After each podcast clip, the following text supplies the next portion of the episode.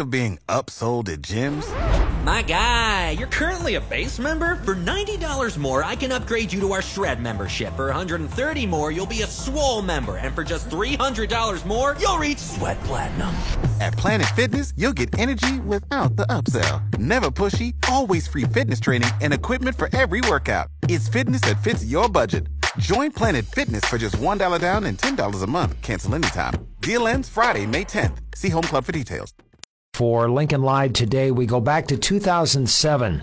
One of the best holiday conversations I think I've ever had on the subject of Thanksgiving. Sandra Matthews, Nebraska Wesleyan Associate Professor of History, sat down with me and we talked about the real first Thanksgiving. It was called a harvest feast, and most of what you know, or most of what you have been taught, about Thanksgiving, the first Thanksgiving at Plymouth Rock, is wrong.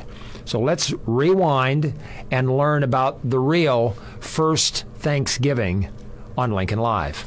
How much of what Americans think they know about Thanksgiving is actually true? The average American probably, I don't know, maybe 50%, maybe less. Um, there are a lot of myths associated with Thanksgiving, and most of it comes from images that we saw in our history textbooks when we were kids that tend to stick in our minds more than the words that the teachers gave us. The images that include oh. Native Americans and the yeah. colonists sitting together. Native Americans dressed like Plains Indians in the headdresses, feather headdresses, and the black and white buckled outfits, and the sitting at the tables with log cabins in the background. None of that's true. They didn't even sit together, did they? Well, they might have sat in the same locations, but they would have sat on stumps that they had cut down for firewood and, and perhaps a bench or a log here and there. What? No table? No, no table. Chairs? No. No tables, no chairs. No log cabins to retire in for the nap after the meal or after the kids get got drunk along with their parents because everyone drank alcohol. Where does the term pilgrims come from? So far, you haven't used that. No, um, they didn't use that phrase. They it wasn't until oh probably. 40 or so years later, where somebody mentioned the fact that they were pilgrims. And p- pilgrim is much a generic term. It, of course, affiliates to lots of other religions going to sites for pilgrim uh, pilgrimage. For example, Santiago de Compostela, and of course in the Muslim tradition they have pilgrims too that go once in their lifetime to Mecca. And so to call them pilgrims, yeah, well they were in a sense because they were escaping something, but they weren't going to uh, a pilgrimage site. So it's actually a misnomer. Was everyone on aboard the Mayflower there for the same reason? No. Um, some of the some of the people well when they when they left Leiden, uh, they didn't have a ship full. They needed to have somebody to pay their way over, and the way that they did that was having other people join the shipmates. Um, and paying their way on their own. And they were coming for opportunities of wealth and perhaps uh, finding gold or silver, because of course the Spanish had um, become incredibly wealthy with the Aztec and the Inca empires. And so, you know, the old Pocahontas, you know, cartoon where they, they have that very first song, dig, dig, dig. That's what they were doing. They, they weren't they weren't planting fields, they weren't clearing fields, they, they were only trying to figure out how to survive. And if people have seen Into the Wild, imagine that times 90. They came without food. They came not knowing the maps. They came not knowing if there were going to be friendly people. They came not knowing anything. And if it weren't for the native peoples, they probably all would have died. They were dying of scurvy anyway because they didn't have enough fruits and vegetables. The reason they survive is because as, as they're exploring the place that they could potentially live, which was, of course, Plymouth, it was originally a Patuxet Indian settlement and all of those Indians had died off in the previous three or four years because of uh, European diseases. And as they're sort of exploring around, they're finding um, containers filled with grains, like corn, for example, that were actually to accompany the dead to their next world or as. Um, safekeeping for the following year, and they're digging up all of this Indian corn that either is sacred or is what's supposed to sustain them for the next year. And, and that's how they feed themselves. That's some of the corn that they use at the, the first quote unquote Thanksgiving. And so when the, the Thanksgiving actually happens, of course, that, you know, the Indians are starting to notice that their their sacred burial sites have been scavenged by or scavenged by some of these outsiders, and they're trying to find out what's going on. So when they do show up, they don't have women or children, which is a immediate sign that they expected trouble. The Wampanoags and the colonists did they strike it friendly to begin with? Um, they were cautiously friendly because what had happened was that part of the reason why the Virginia Company wanted more colonists, of course, is they wanted to make sure that they had a claim up and down the coastline. But also, they were involved in a, a war of attrition with uh, the uh, Powhatan Confederacy, which is also another Algonquin speaking tribe. And people will be familiar with this because this is where the Pocahontas story comes from. With, you know, she supposedly saved John Smith, which of course she didn't. Um, but after Pocahontas was taken captive, she didn't go voluntarily. She was taken captive by the English and then forced to convert to Christianity. Her father, who was the uh, chief of the tribe, was so distraught when he found out she died of smallpox in 1617 in England um, he gave he gave up the leadership of his tribe to his uh, a man by the name of Opachongana, and I'm probably pronouncing his name wrong. Don't ask me to spell it. And uh, he he did not harbor the same friendship towards the English, and started a, about a 30 year war of attrition against the the English in in the Jamestown colony. And that's going on at the time the colonists land at, at Plymouth Rock. Absolutely. And so, in fact, it had happened at least three years earlier the, the start of this war, and so they certainly understood what was happening. But because not all tribes are the same group, I mean, a lot of people think Indians speak Indian. Um, they're very distinct communities, and because it's such a um, uh, populous area, they are very cautious about sharing resources with other tribes and they've come to clash with each other. And so the tribes have uh, figured out this sort of balance of power that gets completely upset when the Europeans come along with their guns. Is the portion of history true? The Wampanoags teaching the colonists how to farm with the fish in the hole as the fertilizer, and they raise their own grain, and yeah. everybody's happy. Yeah, um, yeah, sure. Is that part true? It's part of it, yeah. Um, Squanto, of course, when he um, there are many different stories about what happens with Squanto, but he's he's the reason it all happens.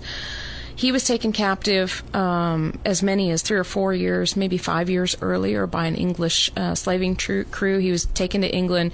He lived in several countries in Europe. Finally, got passage back to England as a slave, jumped off the ship according to native tradition, swam ashore, um, encountered the, the pilgrims, as we call them now, at Plymouth, and he spoke some English. And he was with, he, he taught them how to plant after the first year started. He, that was his home. I mean, all of his family had died at that place. That was a sacred place to him. And so that's why he had that connection to the place. Had the, the separatists landed elsewhere, he might not have had that encounter with them because wherever they might have landed wouldn't have been his traditional home. So he taught them how to use the fish to um, and to build the corn up in mounds. Uh, don't know, you know, I don't know how extensive that was. Maybe, yeah, just stick a fish in there, or whether it was actually stay and plant. We just don't know. There are only very few records that come out of that period. But he also decided, um, with the assistance of the Massasoit, who was the Wampanoag chief, to create some sort of alliance. And they actually they actually signed a treaty between the two of them. And it was according to Indian oral tradition it was uh, the Wampanoags idea to come up with this treaty of peace of course, they wouldn't have written it, but um, there is a, a, document that survives, and the idea is we're not going to kill you, don't kill us, don't hurt us, we won't hurt you, um, and if we need something, let's work together. They wanted to make sure the Narragansetts didn't get the English on their side. That first meal didn't have turkey, it didn't have pumpkins, it didn't have gourds, it had what? Oh, well, it, it probably, well, we know it had five deer because, and, and a lot of um, fowl because we know from the English records that several of the men went a fowling, and it's possible they might have shot a turkey. Um, but there's no specific record that they shot turkeys. They probably there are some records that say they might have even eaten swan, which is sort of turns some people's stomachs. But um, yeah, they they had a uh, a ground squash that was native to the Wampanoags. They had, um, like I said, fish, um, different kinds of fowl. They had deer.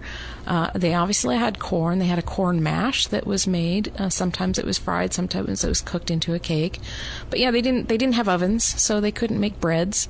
Before we get out of time, I want to talk about the relationship. How did it continue beyond the first Thanksgiving, that first harvest feast?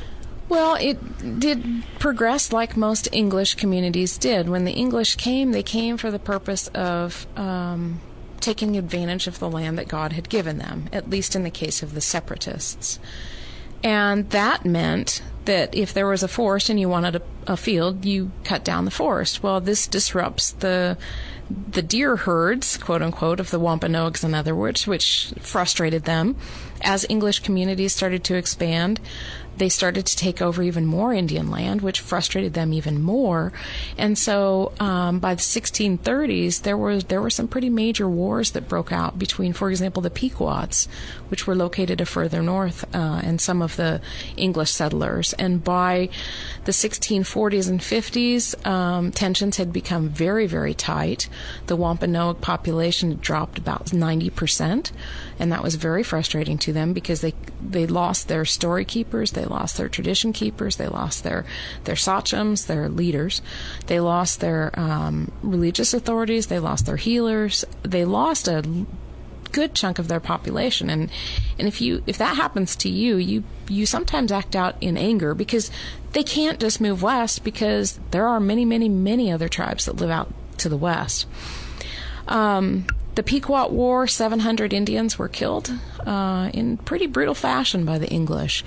Um, by the 1670s, just 50 years later, there is a major war between um, the Plymouth and and that that Atlantic region, and um, it's called King Philip's War. It was it was uh, Massasoit's son that leads a war of attrition against the English because of all of the brutality and demands uh, that they have put on the Indian people. So within within about a generation and a half, um, relations had broken down so much that uh, they would never be fixed. Have history books, or almost at a time, changed or included, embraced some of the new information that includes the relationship between the separatists, colonists, colonists and, and the Native Americans? Is yes. that starting to show up? Yeah, they have started to include the old documented information. It's not new information, it's always been there. It's just that w- when you teach history in high schools, you take a class called civics. It's taught, it teaches you to be proud of your country.